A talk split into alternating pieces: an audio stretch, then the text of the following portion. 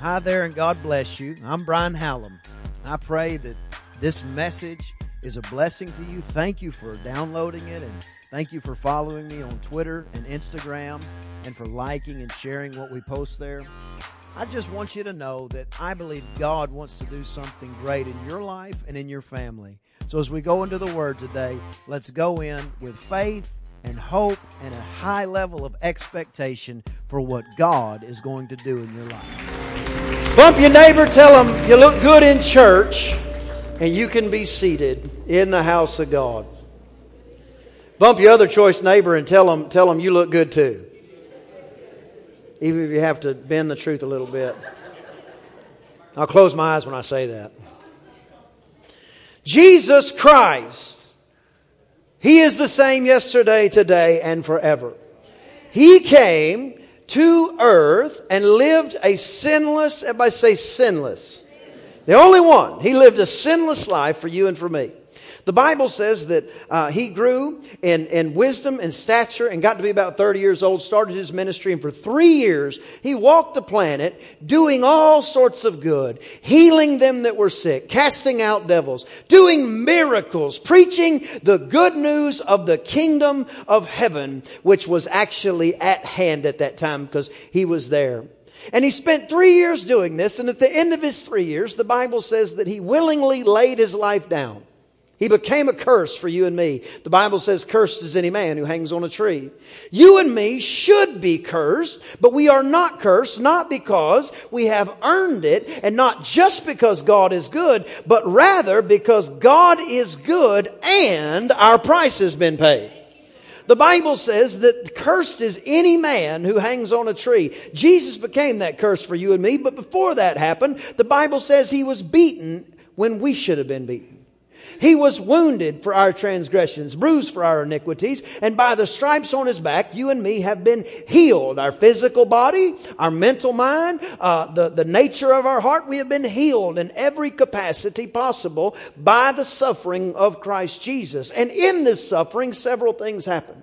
One, they tied him to a post. And maybe you've seen the movie The Passion. I, I don't know if that's exactly how it happened, uh, but, but they tied him to a post. And historically, that's probably the way they did it. And they, they, they beat him and they, they whipped him with a, a, a whip that, that had uh, pieces of metal and pieces of bone, possibly pieces of glass, all tied in it, and they would hit him with it. And, and, and, he was he was tied to that post, and I just wonder if he was maybe holding on to that post. I, I could imagine it. If I was being being being beaten over the back, I would probably when when the whip, I'd probably grab that post, and I wonder if his calloused Galilean hands began to think of his earthly father at all in that moment.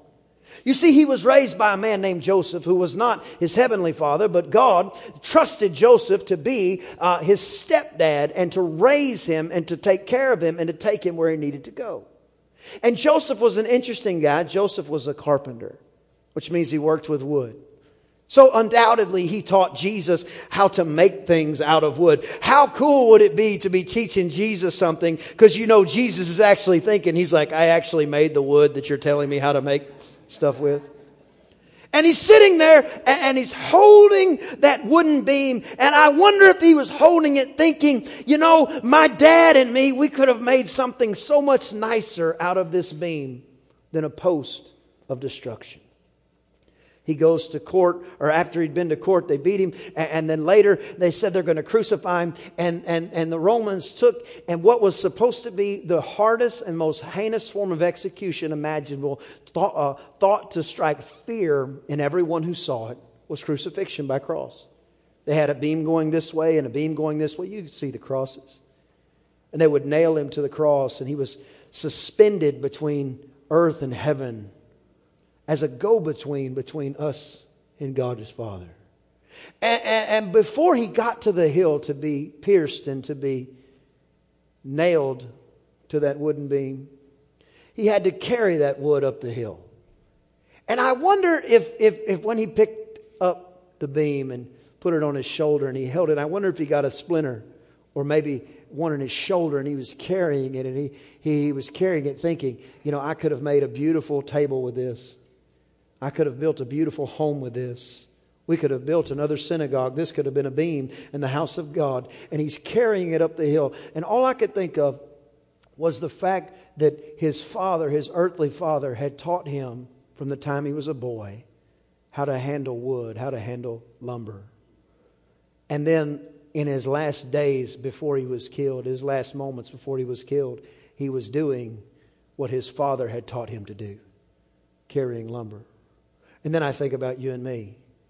What have we gone through that have given us the calluses on the hands of our heart that have perfectly positioned us to carry up a hill when nobody else understands, to carry up a hill our own cross. You know, the Bible says to take up your cross, and the Bible says to crucify our flesh daily. I can't carry your cross, and you can't carry my cross. And the more you look at my cross and wish you could, the more you're going to leave your cross laying, side, laying by the side. It's time for you and me to quit despising what we've been through that has positioned us for what we're going to, and to say, I'm going to pick up what God is calling me to carry. Somebody Give God a big hand of praise. His earthly father taught him how to carry wood the right way. See, son, if you carry something this heavy in your hands, you're going to drop it and you won't make it all the way up. I wonder if he was halfway up the place of the skull, a place called Golgotha. I wonder if he was halfway up if he thought, I'm so glad Joseph taught me how to carry this load because even though I am beaten and I am tired, I know I will make it to the top because of what I have endured in my past. There is something in your past that you endured that you shouldn't have. There's something in your past that you made it through that you shouldn't have made it through. There's something in your past that you should not have made it to the other side, but by the grace of God Himself, you made it to the other side. And it is this knowledge, it is the understanding of this testimony that perfectly positions you to the make it, to make it to the top of the hill that you're climbing now.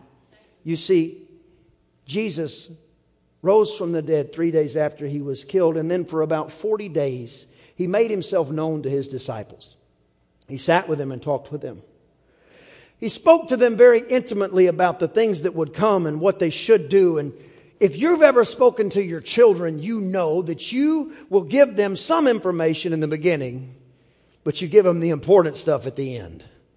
And you always kind of tell them, hey, now listen, now's the time. For instance, uh, we just got back uh, from, from Guatemala, and, and while we were there, I told them before we got on the plane to leave, I said, now listen, this is not like here. You don't, you don't walk on the sidewalk like you walk on the sidewalk in Texas.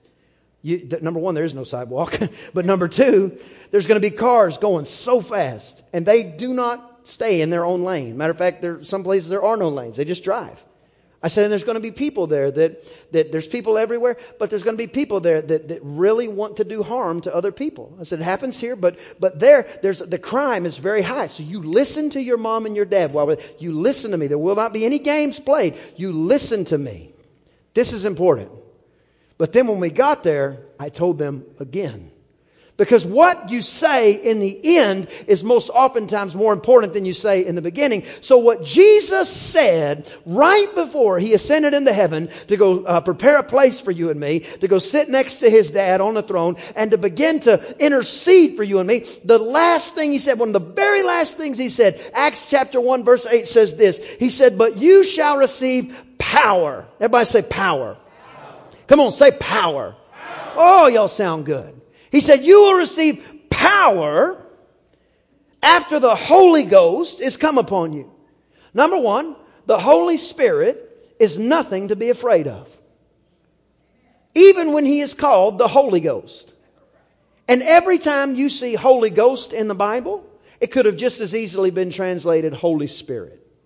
Holy Spirit, Holy Ghost. He's nothing to be afraid of. He is the, the, the portion of the Godhead. God is made of three different parts. Uh, uh, uh, he is the Father, He is the Son, and He is the Holy Spirit, all supernaturally, all at the same time. And one of the greatest mysteries that has ever been. We will understand it completely when we get to heaven. But the Holy Spirit is your helper in the here and now. After the Holy Spirit has come upon you, you shall be witnesses. Everybody say witness. You shall be witnesses unto me both in Jerusalem, in all Judea, and in Samaria, and the uttermost parts of the earth. If Jesus was saying this to you and me today, he would say, you shall be witnesses unto me both in Bryan College Station, in the Brazos Valley, in Texas, and the uttermost parts of the earth. You will be witnesses. Jesus said, I need you to be my witness. See, a witness is something very interesting. When a witness goes to court, they give first-hand account of something they've seen or experienced. A witness gives first-hand account of something they have seen or they have experienced.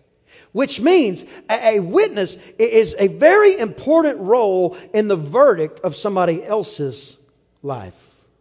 A witness is extremely important when there is a decision or a verdict that has come to in somebody else's life and the witness is brought to the witness stand and the witness is never asked to talk about what they don't know, only about what they have seen or experienced. When it comes to living for God, you and me come to a place where we understand I need to be a witness. I need to tell somebody about the Lord. But for you and for me, we have to understand God didn't call you first to be a Bible scholar, even though it's important for us to know the Word of God. God called you to be a witness in Bryan College Station, in the Brazos Valley, in Texas, and then to the uttermost parts of the world. This is imperative because a witness changes the verdict for somebody else.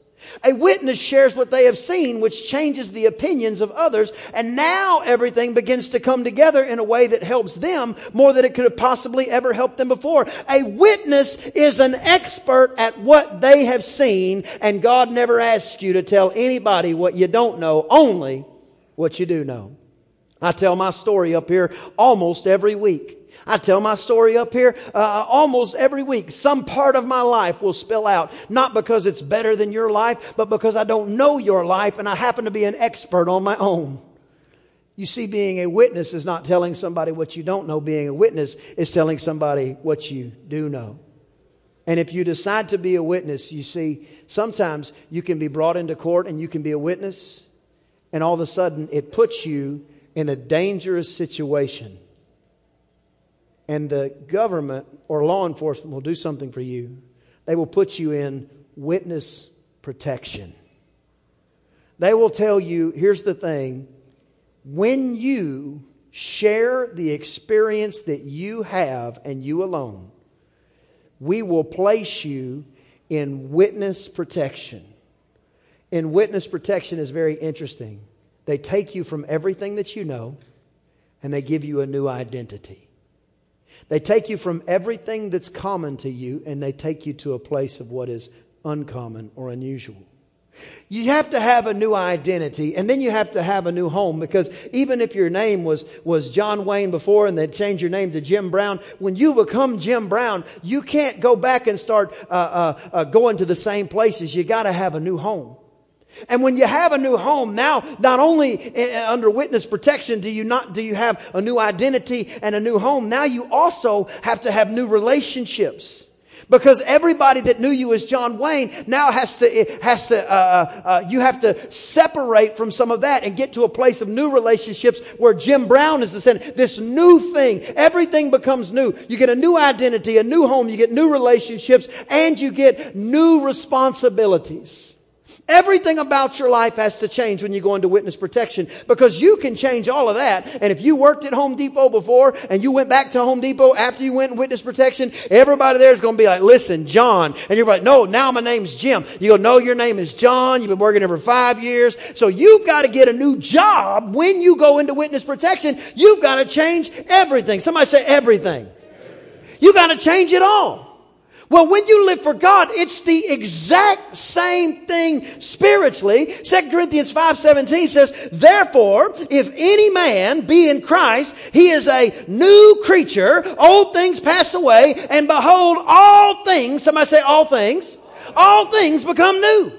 When you come in Christ Jesus, when you become a Christian, everything becomes new. Old things have to pass away. The Bible says all that you become a new creature. The reason he says new creature is because in Mark 16, the Bible says that we're to preach the gospel to every creature.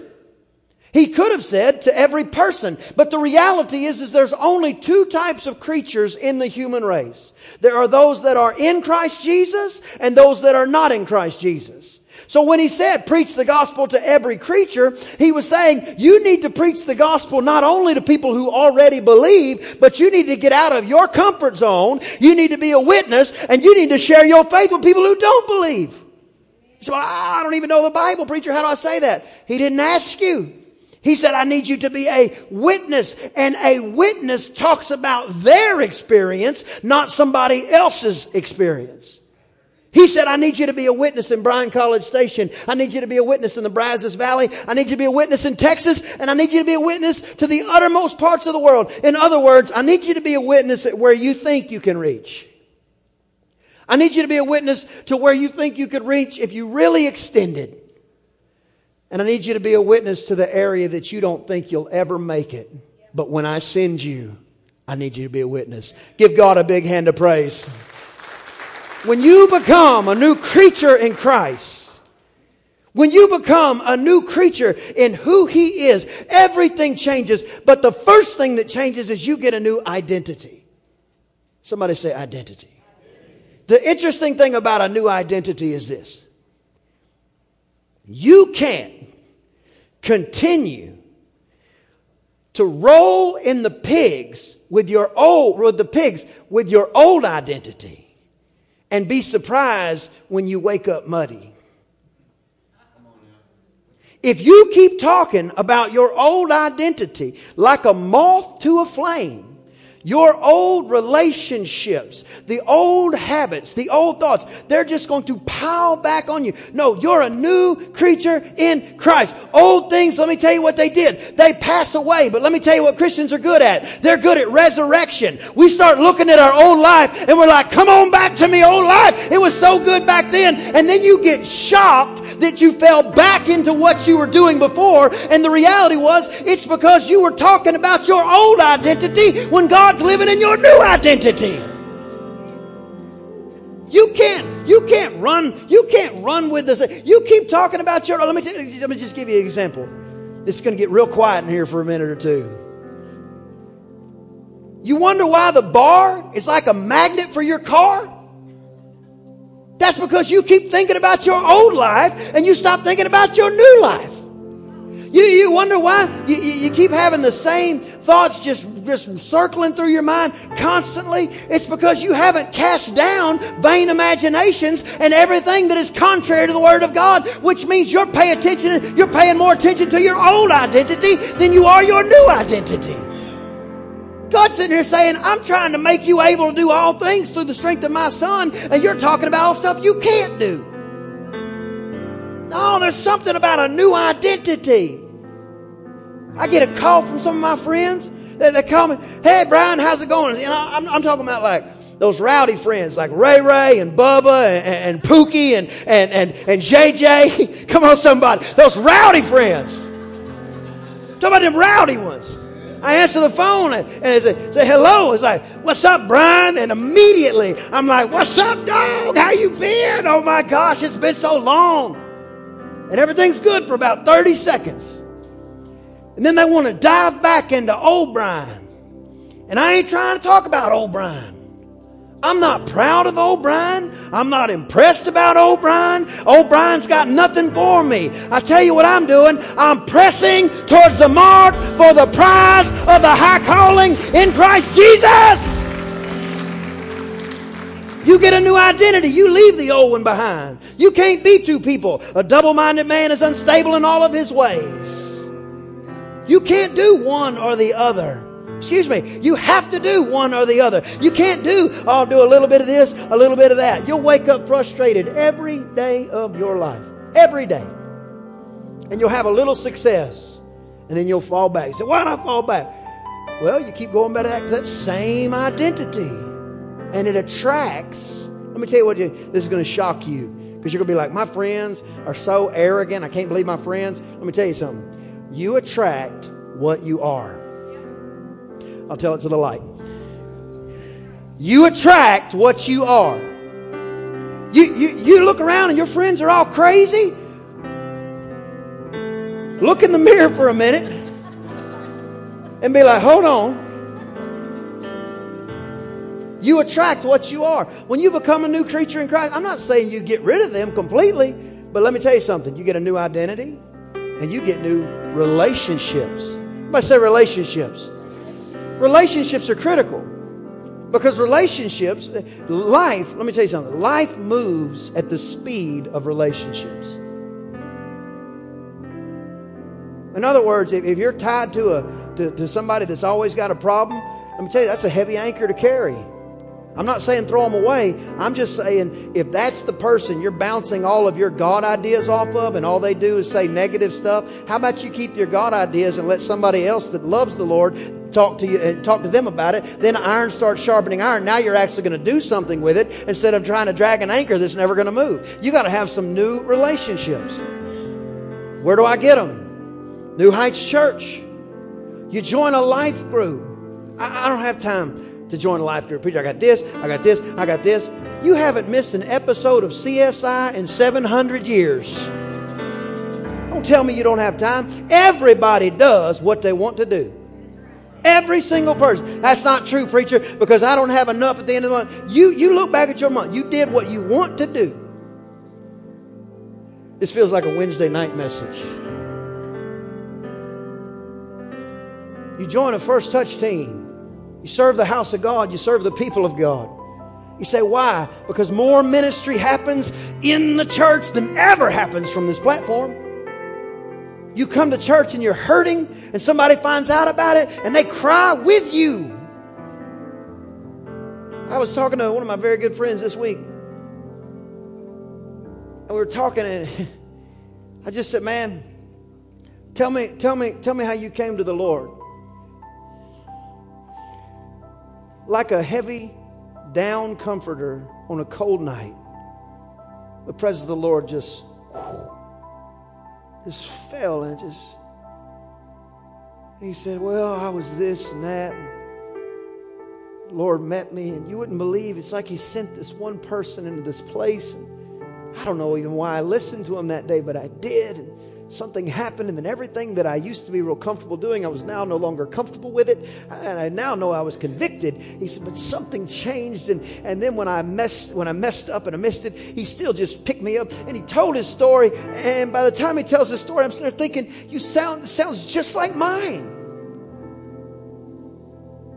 It's not the same stuff. It's different people, different names, different faces, even different events. But Really, we all, if you are saved, if you know the Lord, if you've been born again, we all have the same story. We were orphans. And a really good father convinced us of how much he loved us through the sacrifice and the resurrection of his only son. He's telling the story, he gets done and he, he says, he says, Will you tell me yours? I don't have to pull out my note cards. I don't have to find a tape. I don't have to do anything because I am a witness of what I have experienced. You walk outside and it's raining. You don't have to go and look at the weather and know if it's raining. You just experience the rain. As a witness, you're not called to tell everybody what you don't know. You're not called to tell everybody my story. You tell them your story and watch what happens. You say, well, how do I do that? Uh, one of the easiest things, we have what's called first touch cards. They're on the table out there. Matter of fact, ushers, pass, give, give two or three to everybody out the door today. Take those cards and hand them to people and just say, hey, you'd love our church. You'd love our church. You'd love our church. And sometimes you'll say it and they'll be like, not every time. Sometimes they might throw it on the ground. I've had that happen. That's a good time. They look at us, man, I've been looking for a church. Oh, well, wonderful. How long has it been since you've been in church? Oh, three years or so. Man, let me just tell you, when I go to church, I, I don't go because I got everything together. I go because I trust the God who has everything together. And He just keeps helping me little by little all the way. And I know if He did it for me, He'll do it for you. Sometimes that door just opens just enough that you can share a little bit of your story. New identity, new relationships, a new home. Oh, if I had more time, I'd talk to you about heaven. I have so many friends and family there. Sometimes I think about it, and I think about some of those that, that died, even the ones that I think died at an okay time, meaning they felt like they had finished their race and they just kind of crossed over. But I think about it and if all he did was that, just make it where we could have eternal life and live with our loved ones for all eternity. If that's all he did, it would be enough for me. But he said he didn't just come to give us life, but life more abundant. So you get a new home. And when you get a new home, well, let me just say it how Scripture says it.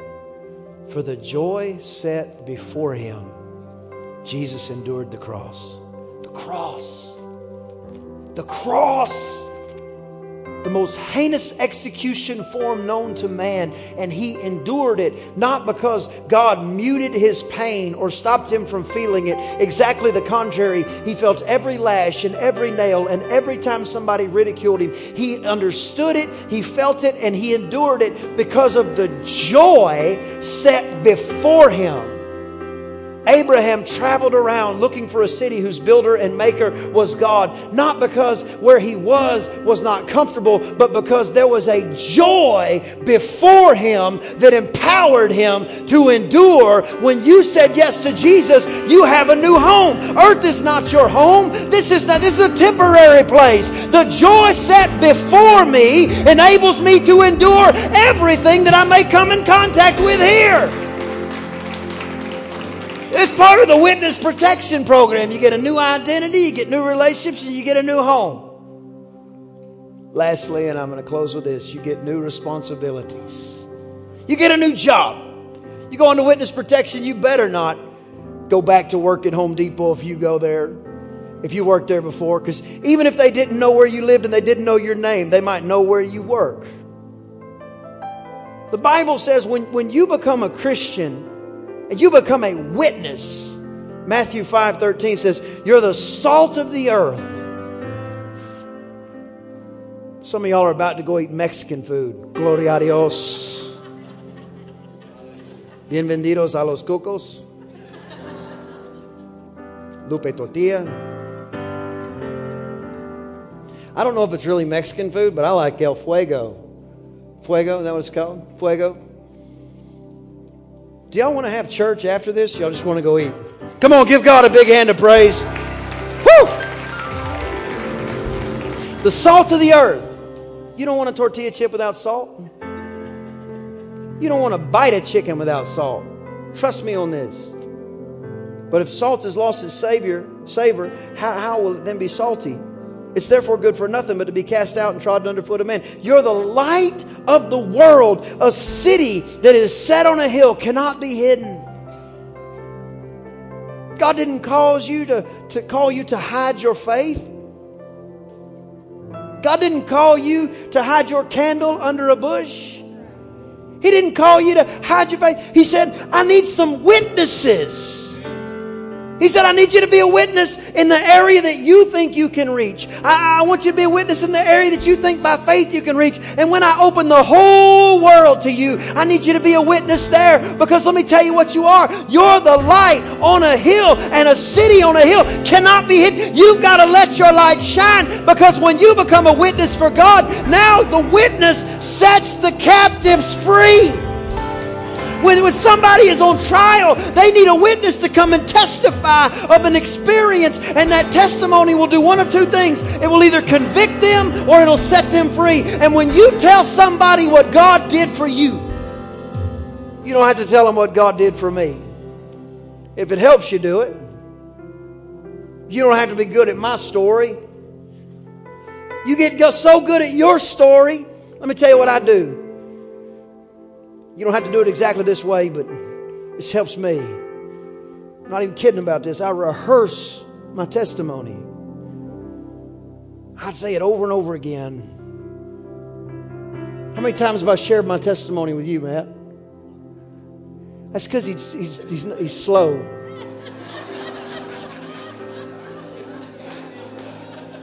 Tiffany said, Glory to God.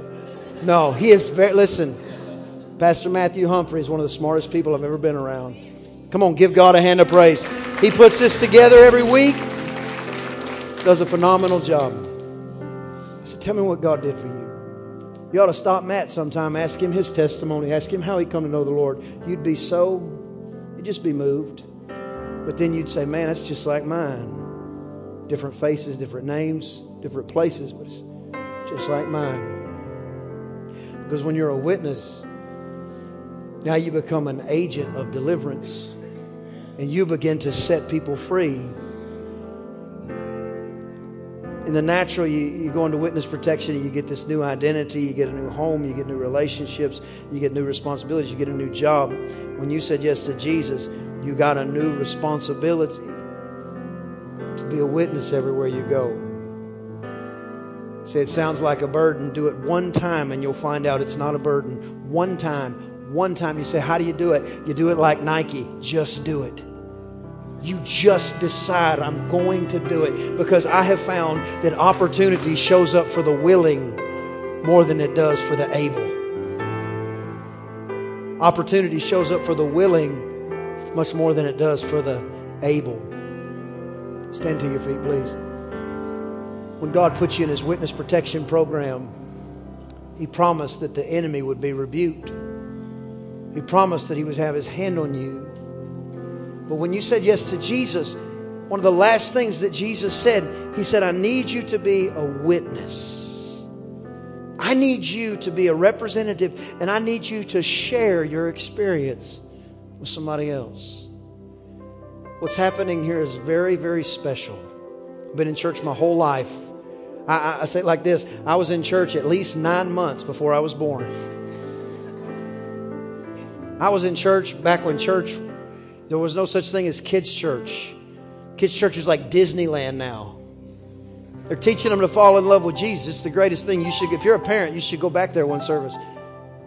But when I was in church growing up, I mean, it wasn't always like that. So church is, is just, it's just in my DNA. It's, it's who I am. But when the Lord came to me and called me and just changed me and saved me and, and, and did all the things that God will do, he asked me to do the exact same thing He's asking you to do to be a witness, to tell someone, to tell someone's what God has done for you personally. Because when you do, what happens is, is your faith rises, your faith strengthens. He said, Men don't light a candle and put it under a bush but actually it gives light to the whole house. Then he said this Let your light so shine before people that they might see your good works. Why? So that they will glorify God, which is in heaven. Maybe you're here today and you say, Pastor, I feel that in my spirit. I feel, maybe, maybe you don't even speak that language yet. My spirit, you just feel it on the inside. Something's tugging on you. You say, I want to make a fresh commitment to share my faith. I want to make a fresh commitment to be a witness where I am. And say, what happens? Eh, eh, eh, what if I share my faith at work and something happens? Your job doesn't supply your needs. I'm not saying beat people over the head with the Bible. I'm just telling you to be willing to share, to be a witness. No, you're you're protected. You're in the program that protect. God is looking over His word to perform it, and He's looking for people who are willing to share. As simple as giving out one of those cards, as simple as sharing your faith. If you're a husband and a wife, I dare you today, before the sun goes down, grab a cup of coffee. If you don't like coffee, start drinking coffee because all Christians drink coffee. Just kidding. I'm drinking some coffee. we got on the we, we Friday night we we got we went to bed at eleven. We got up at one. We got on the plane. We went home. We put the kids to bed yesterday at six p.m. And I tried to go to bed at six p.m. But Crystal was just snoring like crazy. No, it's not true. She's not in here. I'm joking. Couldn't sleep. I was so excited to see you guys. I love church. I love the house of God. I love Jesus. I really do. But when when when when you become a witness I dare you, you ma'am and sir, just tonight, or you and you tell your kids, if your kids have never heard your testimony and they're old enough, you can, you can, you know, censor the stuff they don't need to hear. And if your testimony doesn't include some stuff that needed censoring, you know, that's even better. Don't feel like you have to have something crazy. You don't have to have something crazy. The Bible says all have sinned and fallen short of it. Your, your testimony don't have to be crazy. If your testimony is crazy, listen, you don't have to be ashamed of your crazy testimony. You just censor it enough that they can hear it. Tell your husband and your wife, just sit down and say, hey, it might even feel awkward, but let's just sit down. I want to, I, know you're, but I just want to tell you what God did for me when I was 12 years old and God saved me, or whatever your story is. When I was 14 years old and God saved me, and, and I feel like an angel protected me. Even if, it, even if it's crazy, some of y'all got some crazy testimonies. Angels swung down from heaven and scooped me up. Hey, I'm with you. Tell somebody you love. Tell them and, and, and, see and see what happens when you get good at telling your testimony. Watch, watch the presence of God fill your house. Then all of a sudden, let me tell you what happens. Sir, your heart will break again for your wife. Ma'am, your heart will break again for your husband. And you'll stop seeing them just as the person that you are uh, uh, sharing a home with but you start seeing them as somebody you will share eternity with because of the grace of our God. If you'd like more information about Pastor Brian or New Heights Church, visit newheightschurch.info and be sure to follow Pastor Brian on Twitter and Instagram. Until next time, thank you so much for liking and sharing.